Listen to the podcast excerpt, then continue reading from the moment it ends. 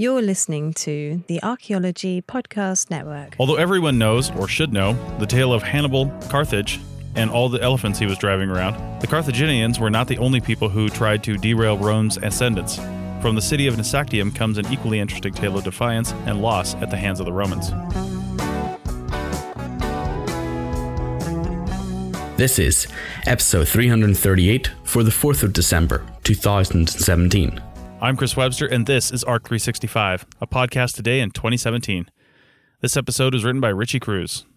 While the Romans may or may not have salted the lands of Carthage, one thing they did not do was leave much of Nesactium after they sacked the city. Stone foundations and recovered ceramic vessels constitute most of what is left of the city. Nesactium was the capital of the Histri people who the Romans described as a fierce tribe of pirates. It was a fortified town and fort built at the top of a hill, and, like most Histri towns, Nesactium was a castellary, which, if you looked at it from above, looks like a series of tall concentric stone walls that would have surrounded the central town area. Nesactium is most famous for its decisive role in the Roman defeat of the Histri and its fearsome king Epulon, Originally, the Histri were successful in their attempts to stop Roman contra- conquests of their lands. They even were forced to sign a peace treaty with the Histrians.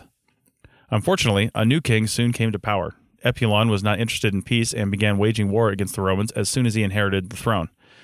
Epulon was initially successful in his war with the Romans, but eventually the tide turned and he was forced to withdraw his forces to Nesactium. Epulon was initially able to weather the Roman siege. Roman engineers, however, soon figured out how to divert the river that formed a moat around the city and provided them with drinking water. But the Histrians would not surrender. Instead, they killed their women and children, who they threw over the city walls. Without water, however, it was only a matter of time before the Histrians were forced to surrender. Epulon committed suicide, literally falling on his own sword, to avoid being taken prisoner. Without its king, the rest of the Histrian tribe was soon conquered, and the survivors sold into slavery. Thank you.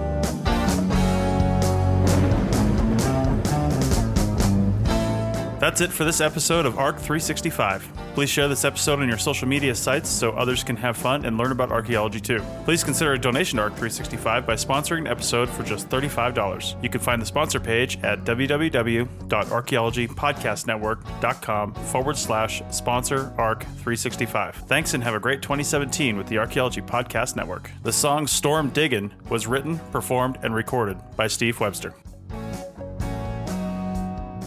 This show is produced by Chris Webster and Tristan Boyle and was edited by Chris Webster. This has been a presentation of the Archaeology Podcast Network. Visit us on the web for show notes and other podcasts at www.archpodnet.com. Contact us at chris at archaeologypodcastnetwork.com.